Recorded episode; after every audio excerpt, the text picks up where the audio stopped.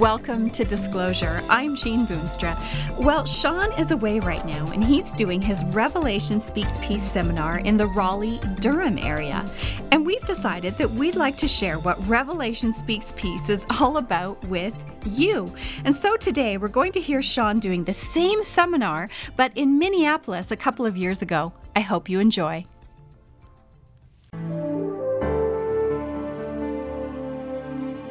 All right, all right, one more. What time do you all have to go to bed? Can we just go? One night we should just go till midnight answering questions. I got enough. There's, you guys are inquisitive in Minneapolis.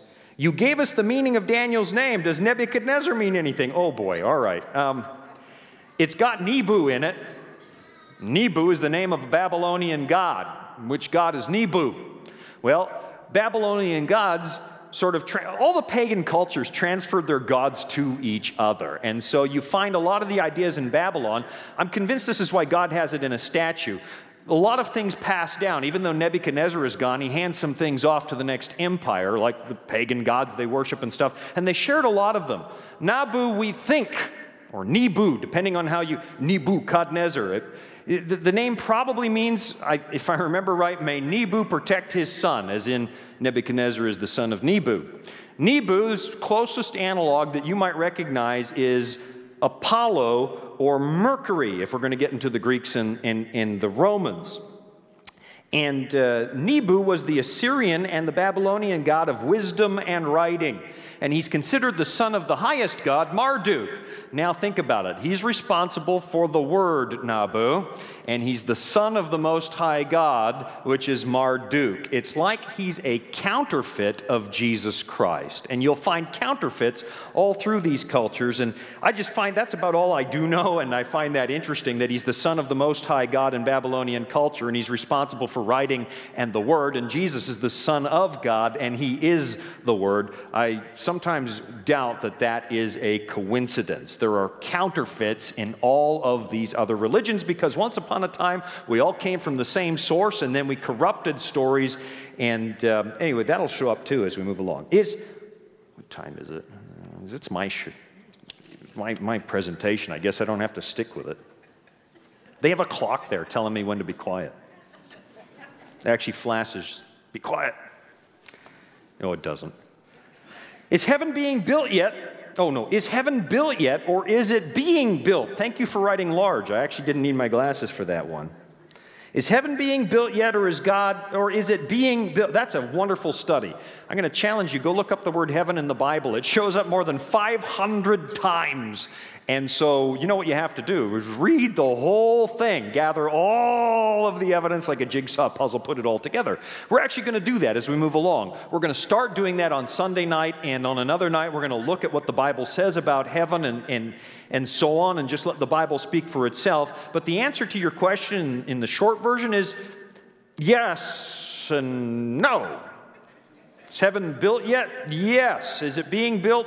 Yes. Why do I say that? Well, it already exists. Hebrews chapter 9 says that Jesus went to heaven to appear in the presence of the Father for us. So it is already there. But then Jesus says in John 14, I go to prepare a place for you. So there is some preparation as well. Now, not having ever been to heaven, I have no way of describing for you what exactly that looks like. But the answer is yes, it's both. It's already there, but He's preparing a place for you. And hang in there. By Sunday night, we'll start digging into that a little bit better will satisfy your curiosity. All right, I am running way behind schedule, I'll bet, but oh well. Tonight we're going to talk about the man of revelation, and by the time I'm done, I'm going to give you a chance to respond. I'm actually going to have the ushers toward the end pass out a card and let you give me some feedback on some of the things that you've, you've heard, if you'll indulge me in that. I think that you sit there very patiently listening. I'd like for you to tell me how what we're presenting is landing on you. And so you'll see that show up towards the end of the meeting tonight. But our subject is the man of revelation, and our textbook is the Bible. And so I would invite you to bow your heads with me in prayer. Father in heaven, I know how profoundly my own life was changed when I saw what was contained in the words of this book. It was here that I heard your voice. It was here that I met Jesus. And it's my prayer tonight that you would speak to us again and that we would meet Jesus. And that we would know more of him when I'm done. That means I need, Father, for you to bless me. I need you to cover my mistakes and my sins and make me fit to speak so that the only real voice that is heard tonight is yours. And I ask it tonight in Jesus' name.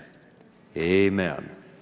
When you open your Bible to the book of Revelation and you look at the very top, the very beginning of the book of Revelation, you'll notice something very interesting. In many editions of the Bible, there is a title that has been given to the book. It'll say, The Revelation of John, or if you have the old King James Version, it'll say, The Revelation of St. John the Divine. And really, it's a pretty good title for the book because it, after all, was written by the Apostle John. And there is no doubt that John is a central figure in the whole drama of the book of Revelation. John actually was the last living disciple, and he's the only one who actually died of natural causes. The rest of them all put to death prematurely. Historically, we understand that Peter was crucified upside down, Thomas run through by a spear, Andrew crucified on an X shaped cross, Paul beheaded. John is the last of the apostles, the last of the disciples as well to be alive, the only one to die of natural causes. And that's not because they didn't try to kill him, they did. The Roman Empire tried to do away with John late in his life there was a Roman emperor by the name of Domitian, and Domitian hated Christians, and apparently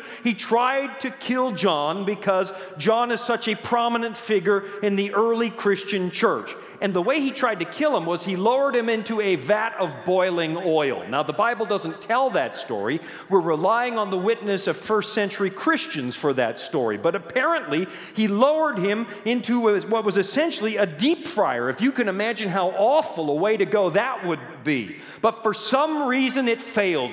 John survives. And so the emperor says, Now what? I got to get rid of John. And he sends him out to a prison colony out in the Aegean Sea, a little little barren piece of rock known as the island of Patmos, about 13 square miles in size and about 40 some miles off the coast of what is today Turkey, 45 miles from the city of Ephesus, which at that time was John's home. He was pastoring, we understand, the church in the city of Ephesus. Now, today on Patmos, there are about 3,000 people who live out there, and they live there by choice. But back in John's day, nobody really lived on Patmos by choice. It was really just prisoners, rejects from the Roman Empire, people who were safely removed from the rest of the population so that they couldn't make trouble anymore.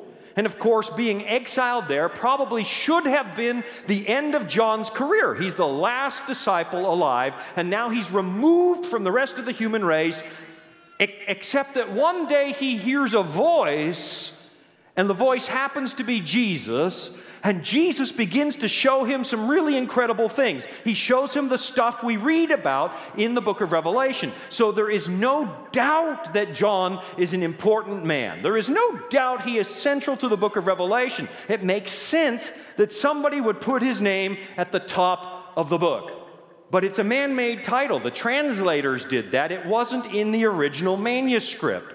The real title of the book, I believe, is the one that God gave it right in Revelation 1, verse 1, where it says the revelation of who?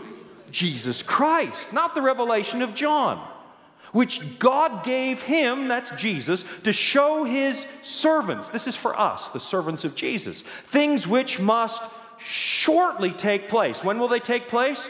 Shortly. So we read it's the revelation of Jesus Christ, and it's a revelation of things that must take place shortly. Now, I want you to pay attention to that word. When will the things that John is about to see actually take place? He's told it will start happening shortly. So I want you to tuck that behind one ear. It's an important piece of information that's going to show up again. It happens shortly. So, anytime you hear a theory that takes absolutely all of the book of Revelation and sticks it way off down in the distant future, and they say it all happens in just a few years at the very end of time, you've got to wonder about it because it starts out by saying it's going to happen shortly. Now, save that information, it's important. We'll come back to that on another night. But for right now, what I really want you to focus on is the actual real title. It is the revelation of Jesus. This book is not really about John. This book is not really about dragons. It's not really about demons. It's not really about the Antichrist, even though all those things are absolutely in the book. The real subject, though, the focus of the book is Jesus. And nowhere does that become more clear than in Revelation chapter 5, a scene that actually ushers you and I right into the throne room of God. Now, let's set the stage for Revelation 5 just a little bit. John in Revelation chapter 4 is actually invited to visit heaven in vision. And that's a privilege that is extended to very few people. Only a handful of people have seen the throne of God in vision. It happens in Isaiah 6. It happens in Ezekiel 1. Ezekiel sees the throne of God above the wheel within the wheel. It only happens for a few people. It is a very rare privilege. And you and I tonight get to join him as he goes, Revelation 5, verse 1. It says, And I saw in the right hand of him who sat on the throne a what? A scroll written inside and on the back, sealed with seven seals. There's a couple of things that I want you to notice in Revelation 5, verse 1. First of all, it says there are seven seals. Now, in the book of Revelation, numbers are usually important. They're usually significant. They're not coincidental. They actually mean something, and the number seven shows up more than just about any other number. There are seven churches in Revelation chapters 1, 2, and 3. There are seven candlesticks. There are seven plagues. There are seven thunders. There are seven things in Revelation 5 that the Lamb is worthy of. It says, Worthy is the Lamb to receive power, riches, wisdom, strength, honor, glory, blessings. Seven things that the Lamb, seven shows up everywhere. That's because seven is one of God's numbers, it is the number of completion and perfection. Anytime you see the number seven, you have a whole set of something, a perfect set. You have perfection stems from the story of creation. God created the world in six days, rested on the seventh day. A creation week, seven days. We still have a seven day week to this day. Seven is the number of completion, perfection, and you'll find it all over the book of Revelation. So that's the first thing I want you to notice. There are seven seals, and we're going to look at those seven seals more carefully tomorrow night. The other thing I want you to pay attention to is the scroll in God's hand there are records in heaven. They write stuff down. By the time we come to this weekend, you're going to find out that written records or books, books actually, we have books. It's a codex when you turn pages. A scroll is a little bit different. They write it on a long piece of paper and they roll it up. But they have written records, and those are a very common feature in Bible prophecy. And it tells me something important. Records in heaven tells me Nothing escapes God's notice. Nothing. He doesn't miss a thing that takes place on this planet, right? Remember Belshazzar, numbered, numbered. You are weighed in the balances and found what? Somebody was numbering his life, paying attention. We have seen the eyes of the Lord run to and fro throughout the whole earth. Heaven pays attention and they keep records. Verse 2 Then I saw a strong angel proclaiming with a tiny little voice. Is that what it says? Are you still with me? All right. Then I saw a strong angel proclaiming with a what? That wasn't loud at all. Let's try it again. I saw a strong angel proclaiming with a loud voice. That's right. Who is worthy to open the scroll and loose its seals? There is an urgent question being asked in the courts of heaven. It is so urgent that they shout the question Who is worthy? It's a question that angels are interested in. We don't often think of angels as being interested in stuff. We don't pay much attention to angels. We treat them like robots. But in the Bible, they're real living beings with emotions and ideas and a real existence and a sense of curiosity. They ask questions. They don't know everything. Presumably, they know more than us, but they're not all knowing, only God is. And on this occasion, they want to know who is worthy to open the scroll and what is the answer. Pay attention carefully. And no one, verse 3, no one in heaven or on the earth or under the earth was able to open the scroll or to look at it. Who's worthy? No one. That's an absolutely critical thought. I want you to save that behind one ear for a little bit later on, too, because you're going to need that concept. No one is worthy. Verse 4. So I wept much because no one was found worthy to open and read the scroll or to look at it. There's a problem in heaven. I know we also don't think of heaven as a place that has problems, but here's one that needs solving. You're listening to Shawn presenting Revelation Speaks Peace, which was recorded in Minneapolis. We're going to take a break, but we'll be back with much more. And as a reminder, you can always watch us at disclosureradio.com and listen to us on your favorite podcast app. I'm Jean Boonstra, and you're listening to Disclosure. We'll be right back after this short break. Retirement planning can be a stressful process, but it doesn't have to be. The friendly people at the Voice of Prophecy can walk you through the entire process and explain all of your options based on your specific needs. Whether you'd like to set up a trust for income or make a gift that will benefit your loved ones and change lives through the Voice of Prophecy, we're here to help. To learn more, call 1 800 348 5993.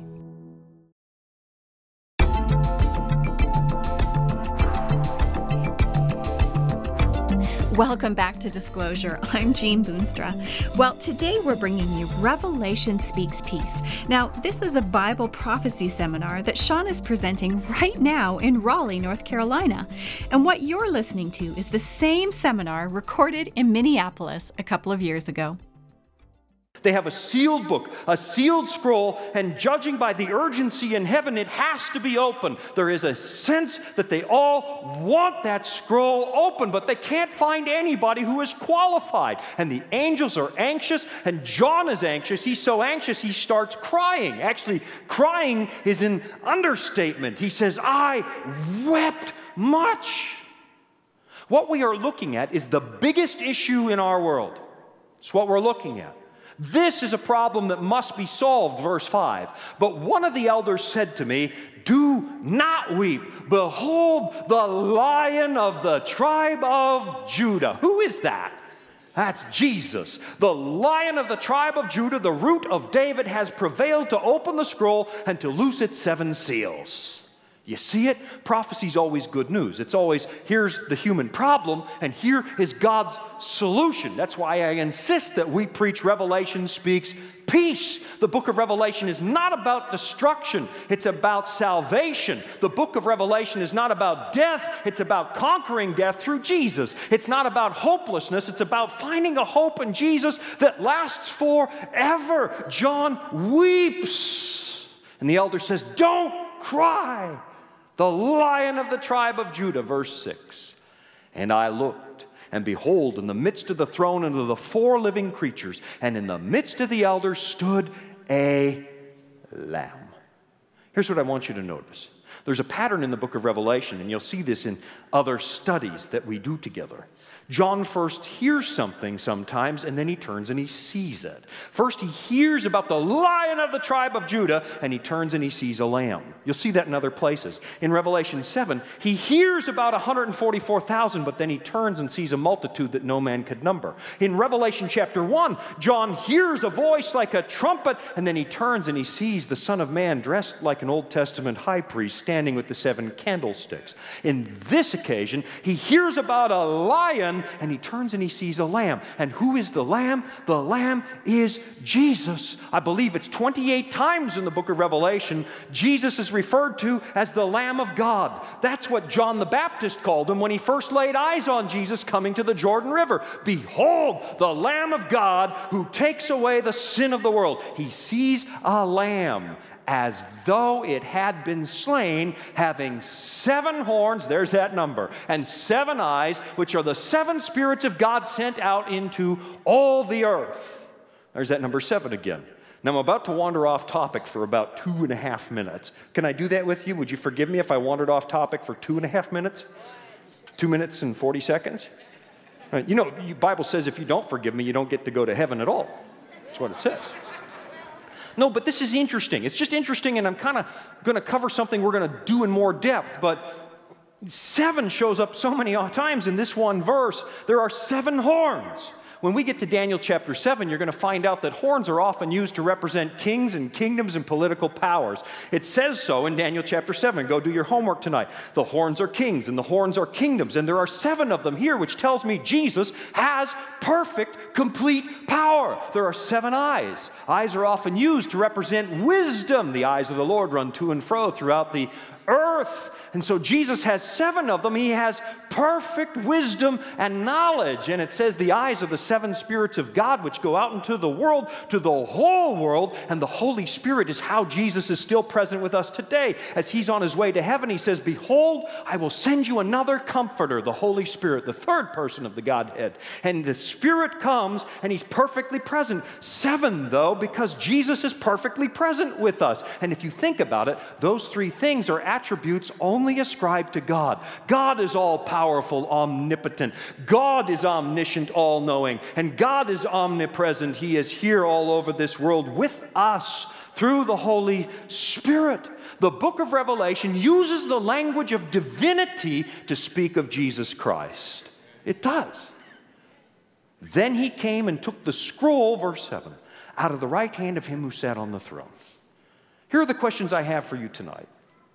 Why would John weep so bitterly? Why is this such a bad situation? What exactly did the Lamb do that makes him worthy? And, in the book of Revelation, why is he pictured like a slain lamb? Let me begin to explain with a story. It's just an ordinary envelope, number 10, the kind you would get from any government agency but when Linda opened that envelope in her house, the bottom dropped out of her world. She'd been expecting the government of Nebraska to send her a copy of her birth certificate. She needed one to apply for a passport, and she couldn't find her birth certificate anywhere. So she asked for a replacement copy. And when she opened the envelope, she did not expect what she found. Splashed across the top of the document, it said, Adoptive Birth Certificate. Now, normally that wouldn't be a problem. There was just one little thing. She wasn't adopted. Obviously, somebody had made a mistake somewhere in a government office, and you know how hard that is to clean up. She's not going to get her passport on time now. I mean, she's not adopted. If she'd been adopted, she'd know that. She's 42 with four kids of her own. She would know that by now. She laughed about it. But she kind of had this little nagging doubt. I wonder why I couldn't find a passport or a birth certificate anywhere. She began to wonder I wonder if there's something to this. What if there's something I don't know? And for fun, she picked up the phone and called her uncle. She couldn't call her folks because they were already gone. Uncle, she said, I just got my birth certificate from the government and you wouldn't believe it. It says on there that I was adopted. Isn't that funny? Silence. Do you know something? A sigh. He said, Look, your parents made me promise I would never tell you, but it, it, it's true. She hangs up, calls her sister Joan. Joan! What's the matter, Linda? You don't sound so good. I don't feel good. I want to know something. Am I your biological sister, yes or no? Silence. Come on, I have a right to know. Well, mom and dad made me promise I'd never tell you, but you found out. Yeah, it's true. She went into shock. Not because of adoption, but because she'd been lied to. Whole life is a lie. She went into the bedroom. She sat on the edge of the bed. She stayed there for like three days, wouldn't eat, couldn't sleep. Finally, her husband, Mike, came into the room, sat next to her. He said, Linda, I can't even imagine how hard this must be for you right now, but I have this idea. What? Why don't you try and find your real birth mother? That might help. Mike! This is not a fairy tale. Real life doesn't have happy endings. My mother didn't want me once. Why would she want me now? I know, I know. I can't imagine how hard this is for you, but you couldn't feel any worse than you do now. What's the harm in trying? And besides, we have four children. What if there's some medical information that would be useful down the road? And in her heart, she knew he was right. So she sat down and wrote an ad to put in the paper. She didn't know where else to begin looking. The only information she had was one detail that her sister remembered the names of her biological parents, first names. So she put an ad in the newspaper. My name is Linda, born to a genie and Warren in Omaha, July 8, 1950. Given up for adoption. My adoptive parents are deceased. I, I, do not wish to cause any problems, but I am seeking available information or possible reunion. You know what she's asking? Who am I? That's a big question. In fact, that's a question a lot of people have asked over the centuries. Because Linda's not the only one to find out she's been lied to, built her whole life on something that wasn't so. Sooner or later, every one of us has to ask that same question. If you haven't asked it yet, you will. Who am I? Where do I really belong? What is the meaning of my existence? Is there a purpose to my life? Everybody has to face those questions. If you haven't faced them yet, trust me, you, you will. You can't get through life and not wonder who you are. One of the most famous examples anywhere is actually found in the Gospel according to Luke. It's in the story of the thief on the cross. Luke 23. There were also two other criminals. I like the way the old King James puts this verse malefactors. It means evildoers. These aren't people with speeding tickets, they're evildoers. Led with him to be put to death. And when they'd come to the place called Calvary, there they crucified him and the criminals, one on the right hand and the other on the left. The Bible says there was somebody hanging on the cross next to Jesus, and we know him as the thief on the cross, but you realize that's all we know. We don't know anything about this guy. We don't know who he is at all. We don't know what town he comes from. We don't know who his parents are. We don't know where he went to school. We don't even have his name. It doesn't even give us his name. Oh, it bothered our forefathers in the Christian faith. They started to make up stories about this guy because it bothered them so much that they didn't know who he was. They gave him a name, they called him Dismas. They said, oh, he was a boyhood friend of Jesus. And when they were little kids together, one day Dismas fell off the roof and died, and Jesus raised him from the dead. But it, it's nonsense, it's just a legend. Had to make up something about this guy. Other people say he saved Mary's life when she was fleeing to Egypt. But again, nonsense because it bothers us. We don't know him. All we know is what the Bible says. Matthew calls him a thief, Mark calls him a transgressor, Luke calls him a criminal, a malefactor, an evildoer. This guy have hobbies and interests? We don't know. Did he have a girlfriend and a wife? We, we, we don't know. Any siblings? We don't know a thing about him. All we have is what the Bible says three words. To wrap up a whole lifetime makes me wonder what three words are they going to pick for me? Disclosure continues after this break with more from Shawn at Revelation Speaks Peace. We've posted video from this event on our website. There you can also catch this show anytime. Just go to disclosureradio.com. I'm Jean Boonstra, and you're listening to Disclosure.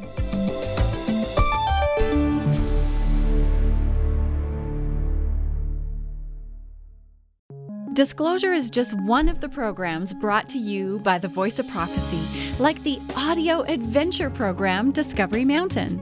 Discovery Mountain is a weekly Bible based program for kids of all ages and backgrounds.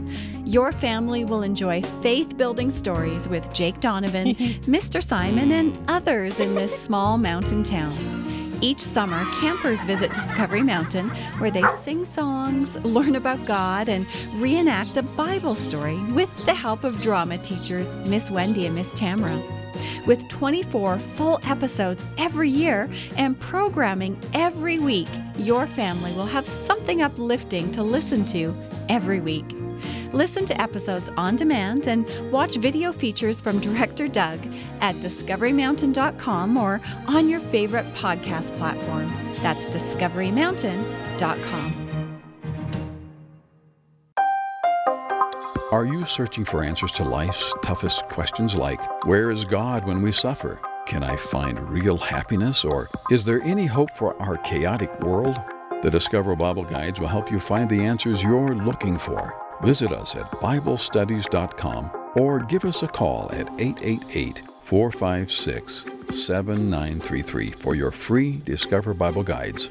Study online on our secure website or have the free guides mailed right to your home. There is never a cost or obligation. The Discover Bible Guides are our free gift to you. Find answers in guides like Does my life really matter to God? and A Second Chance at Life. You'll find answers to the things that matter most to you in each of the 26 Discover Bible Guides. Visit BibleStudies.com and begin your journey today to discover answers to life's deepest questions.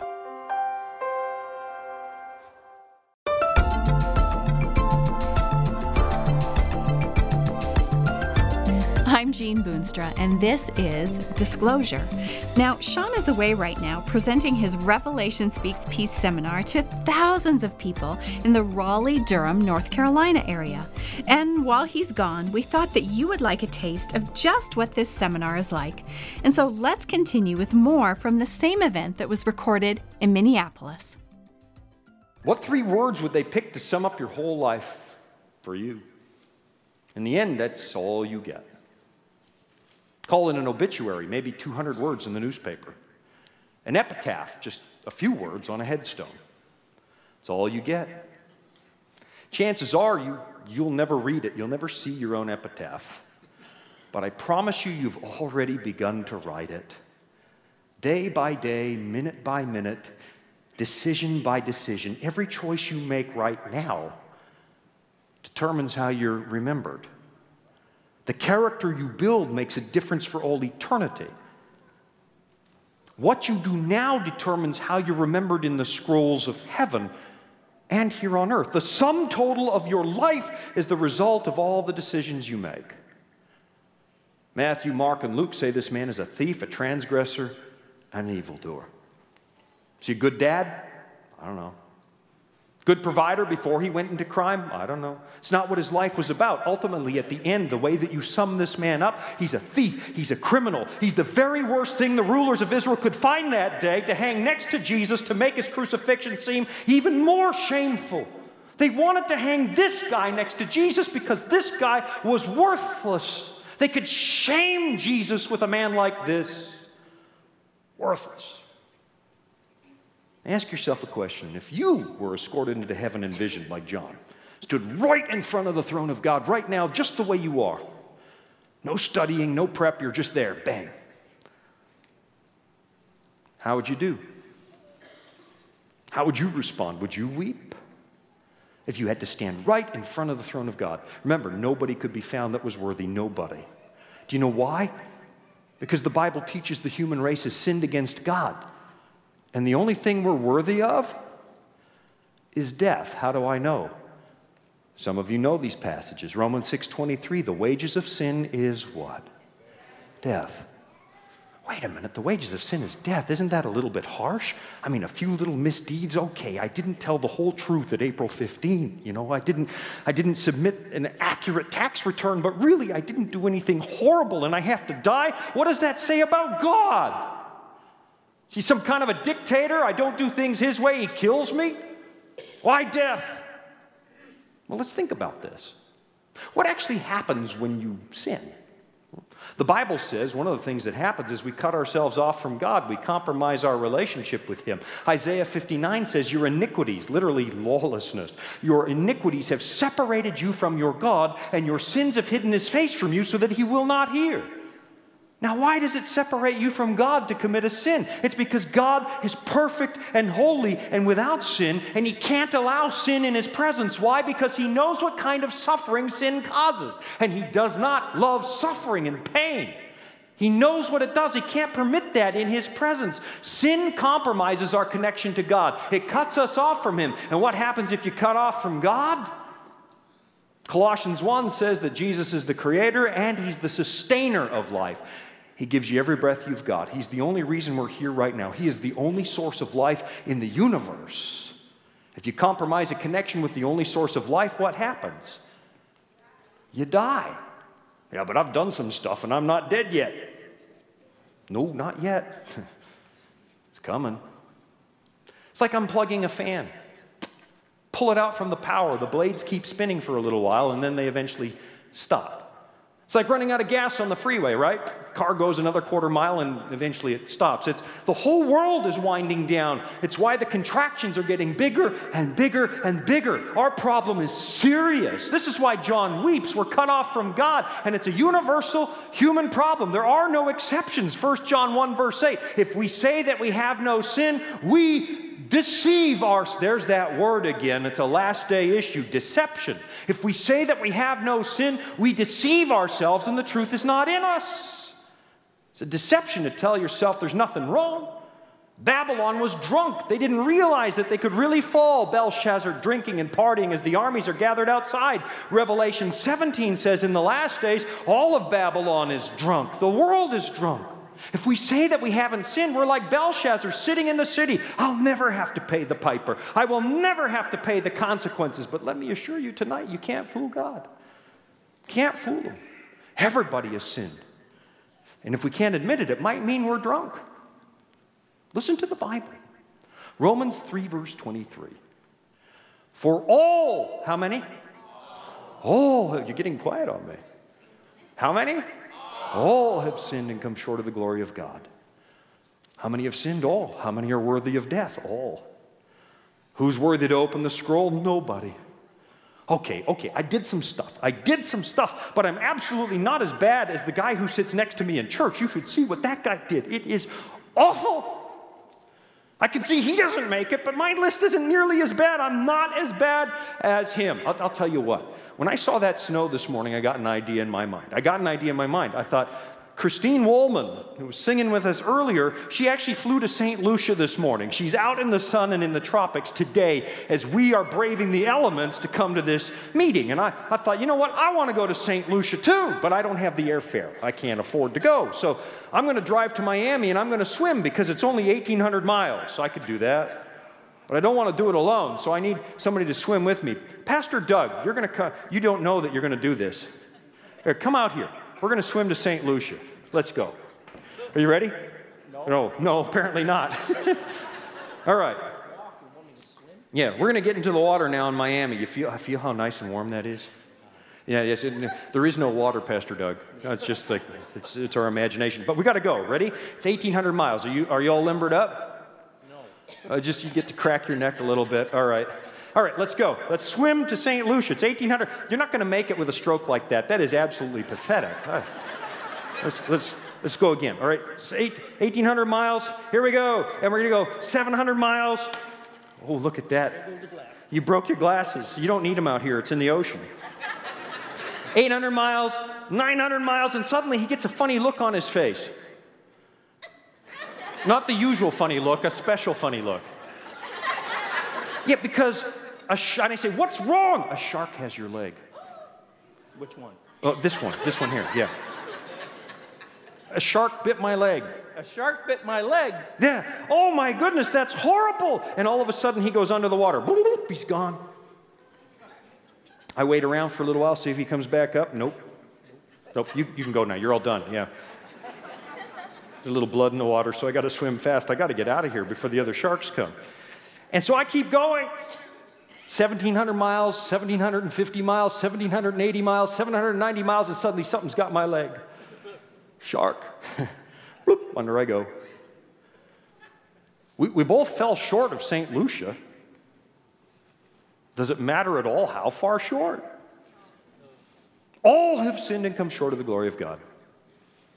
How dare we compare ourselves to other people?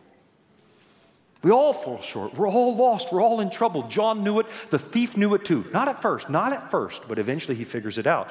In the beginning, he does something really horrible. According to Matthew's gospel, he's making fun of Jesus. As he's hanging on a cross dying, he's making fun of Jesus. Unbelievably, he joins the mockery of the crowd on the ground. Come on, Jesus. If you really are the Son of God, why don't you come down off that cross? King of the Jews. Huh? That's what that sign says. We'll give you a throne if you come off that cross, or maybe you like the throne you have right now. Why doesn't God save you if you are His Son? They all did it Pharisees, the Romans, the priests whose work in the temple actually symbolized what Jesus was doing for them at that very moment, are mocking Jesus. They're all doing it. Come on, Jesus. If you are Messiah, you could do something about this. This shouldn't be a problem for you. They were casting it in his teeth, Matthew says. And the thief, too. And suddenly, he stops. And he looks over at Jesus, and something happens in his mind. He suddenly remembers everything he's heard about this man, Jesus. He went about doing good. He healed the sick. He loved the unlovable. He touched the untouchable. And he thinks about Jesus in that judgment hall last night, how he just stood there and took it, not like a guilty man does, but like an innocent man. And he suddenly sees that Jesus isn't deceived, he is. And he suddenly sobers up. He finds out in the last seconds of his life that it's all been a big lie. There's been a conspiracy. I don't believe in conspiracies. No, me neither. Not the kind you see on YouTube, but sometimes they're real. Hard to deny it because they kept Linda in the dark for 42 years. Turns out her birth mother was a little girl named Jeannie, got married at 17, had a baby that year, and her teenage husband said, I don't want children, and disappeared. Disappeared into the woodwork. So she went and found a job in Omaha found an older couple to take care of her little child, Linda, Mr. and Mrs. Whitney. It was too far to travel there every day, so she would drop Linda off on Sunday night, pick her up Friday afternoon, and it worked well until one day she got a phone call at work. Jeannie, it's social services. They found out about our child care arrangement and they say it's not legal. And if you don't come and sign some papers, you're going to lose your baby. Don't let it happen. I'll be right over. She went over, looked at it. She didn't understand it all, big words.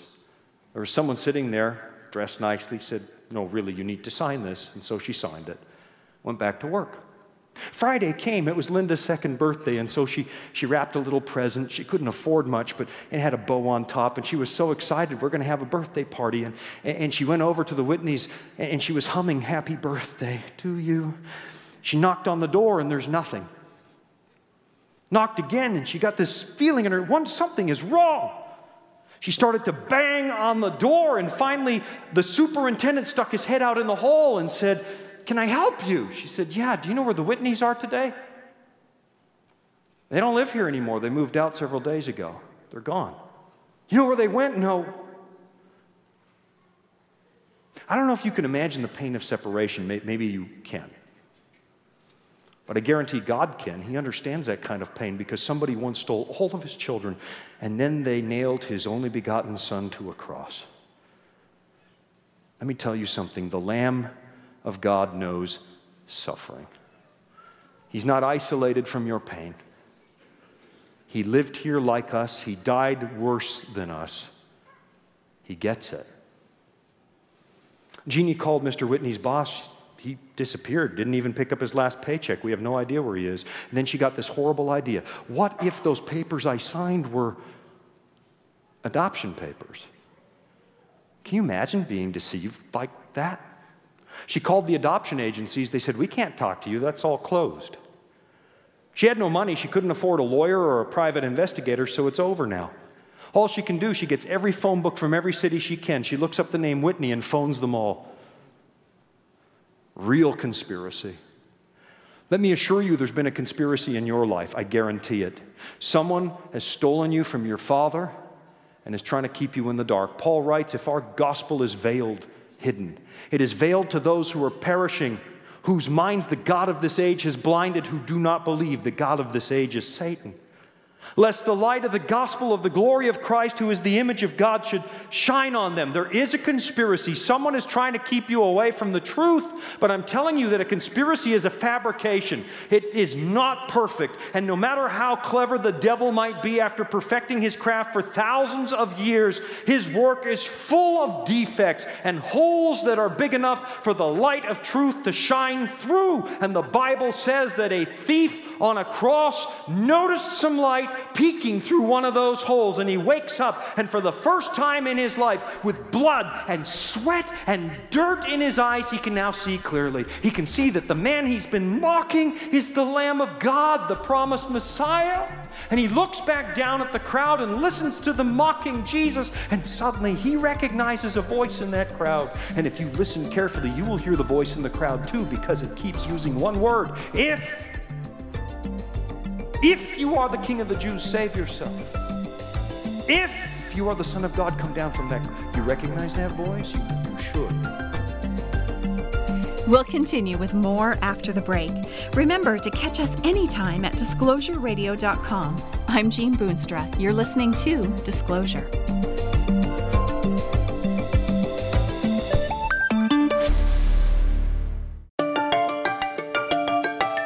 Searching for answers to life's toughest questions? Like, where is God when we suffer? Can I find real happiness? Does my life really matter to God? Or is there any hope for our chaotic world? The Discover Bible Guides will help you find the answers that you're looking for. Visit us at BibleStudies.com or give us a call at 888 456 7933 for your free Discover Bible Guides. Study online on our secure website or have the free guides mailed right to your home. There is never a cost or obligation. The Discover Bible Guides are our free gift to you. Find answers in guides like A Second Chance at Life. You'll find answers to the things that matter the most to you. Visit BibleStudies.com and begin your journey today to discover answers to life's deepest questions. As you may know, the Voice of Prophecy is supported by people just like you. We provide Christ centered programs and Bible studies free of charge so that no one is left out. If you've been blessed by these programs and would like to pay it forward, we invite you to visit vop.com/give to make your tax-deductible donation. We're equipping the world for Christ to come, and your support will make a direct impact on so many lives. That's vop.com/give.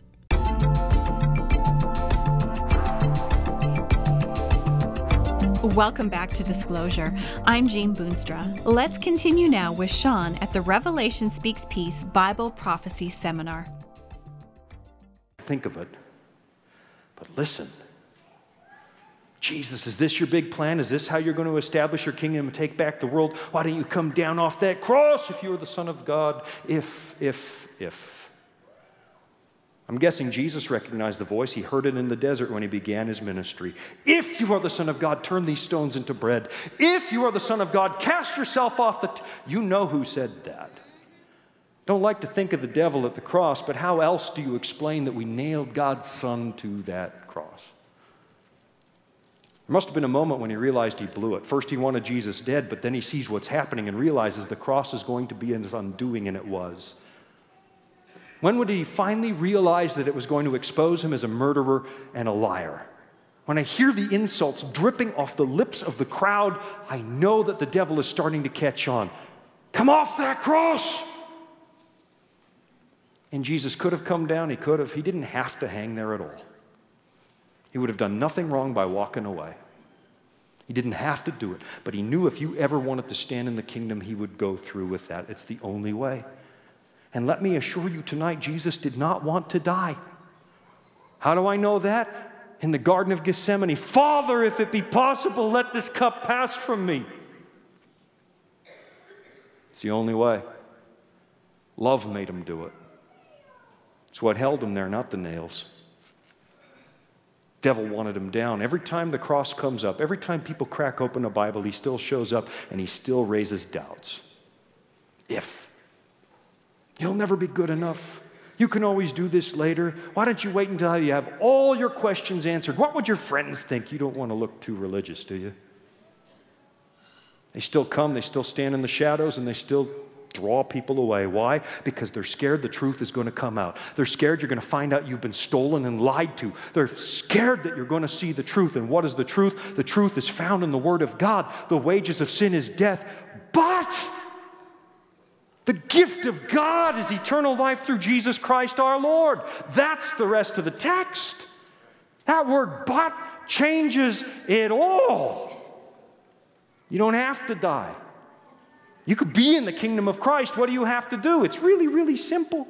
If we confess our sins, He is faithful and just to forgive us our sins and to cleanse us from all unrighteousness. There are no exceptions there. Doesn't say if you, I mean, all you have to do is come clean with God and admit what the problem is. That's it. There's no other way for Him to work with you. And He cleanses you from all unright. There are no exceptions. It doesn't say He'll cleanse you from everything except a murder. It doesn't say anything except cheating on your spouse. It doesn't say anything except drunkenness or stealing or a ruined relationship. It doesn't have any exceptions. He will cleanse you from all unrighteousness. And that is the gift of God to you. It's a gift because you can't earn it. For by grace, Paul writes, you have been saved through faith, and that not of yourselves. It is the gift of God. You can't earn this. You're going to have to take it as a gift. Listen to how the Bible ends. It's right at the very end in Revelation. Let him who hears say, Come, and let him who thirsts come. Whoever desires, let him take the water of life freely. As you look at your life, have you ever felt that you are thirsty for something more? A few moments ago, the thief is wrestling with Roman soldiers. Now he's wrestling with something worse it's conviction. Just like some of you right now. A conviction that the man on the cross in the middle is the Son of God. Cries out, Stop it! Don't you see what we're doing? We deserve this, but this man is innocent. And then he utters nine words Lord, remember me when you come into your kingdom. Such a simple prayer. You know, out in the wilderness, the devil tried to tempt Jesus to take a shortcut. Jesus, all you have to do, you don't have to go the hard way. I'll give the whole world back to you. I'll give you a kingdom. All you have to do right now is bow down and worship me. Just bow down. Of course, Jesus didn't do it. And then at the cross, the crowd is mocking him, and the message is, Now what, Jesus? You should have taken me up on my offer. You've got nothing left, and even your father isn't here. And the people you thought would choose you just nailed you to a cross. And then in the dark, it's the devil's turn to recognize a voice. Lord, remember me when you come into your kingdom. The devil just lost one. Somebody just chose Jesus of his own free will, the lowest of the low, the worst man they could find that day to put Jesus to shame, just accepted Jesus Christ and became a member of the kingdom of God. Think about the cross. How can you look at the cross and not hate sin? I hate sin because it put Jesus there. I know I did it. My pride became a nail in Jesus' hand, my unbelief, a spear in his side. How can you see the cross, not hate sin? There he is, he's hanging on my cross. You know, that cross is still for thieves and transgressors and evildoers. You, you feel like you're not good enough for church, feel like you're not good enough for heaven, then you're one of the few that finally gets it. You're not. Nobody is. No one could be found worthy, only Jesus is. That's why John wept. You can't make yourself good enough, but then he sees it. The slain lamb is good enough. God forbid, wrote Paul, that I should glory save in the cross of our Lord Jesus Christ. Linda ran an ad October 1992.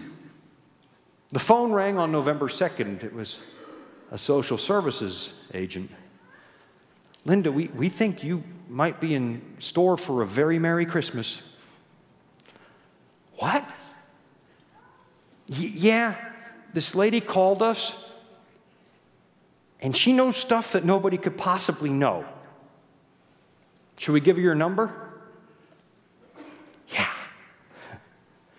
When the phone rang later that afternoon, she was so nervous she could barely work up the courage to answer.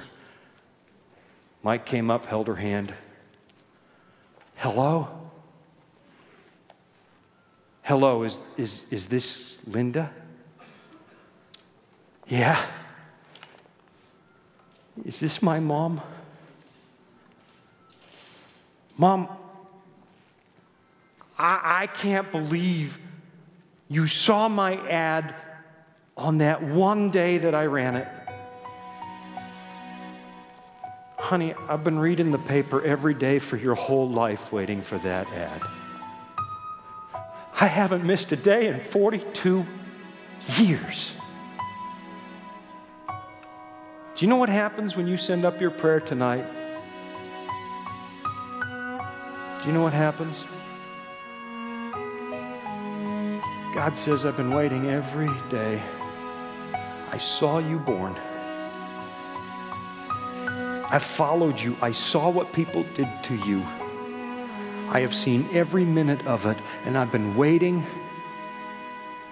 your whole life for this minute. Do you know why the thief doesn't have a name? If, if the thief had a name, he'd look like somebody else. Without a name, he looks exactly like you. Today, you have watched just one in a series of Revelation Speaks Peace presentations. The entire series is available on DVD. Find out how you can order a copy at vop.com/rsp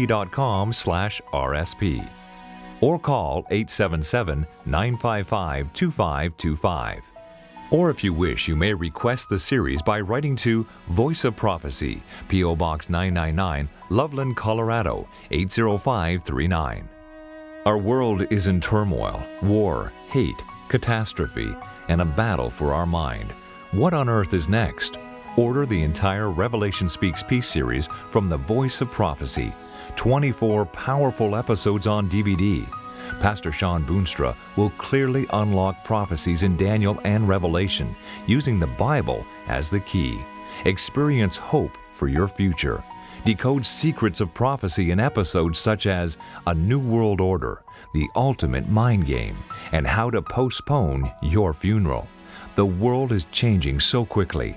Learn how to read Bible prophecy for yourself with the complete DVD series Revelation Speaks Peace. You can also find answers to life's toughest questions by ordering Voice of Prophecy's free Discover Bible Guides. Where is God when you suffer?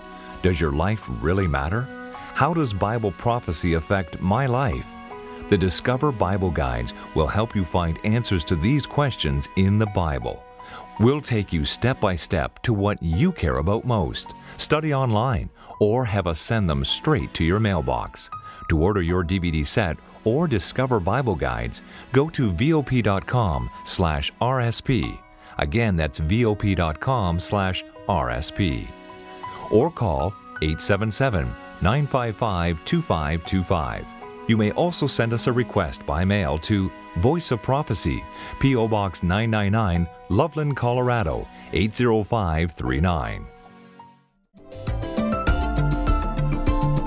Well, we've run out of time for today, and you've been listening to Shawn presenting a seminar series called Revelation Speaks Peace.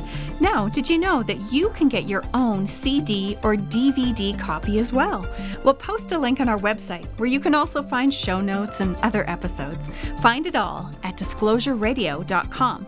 Well, thanks for listening. I'm Jean Boonstra, and this has been Disclosure.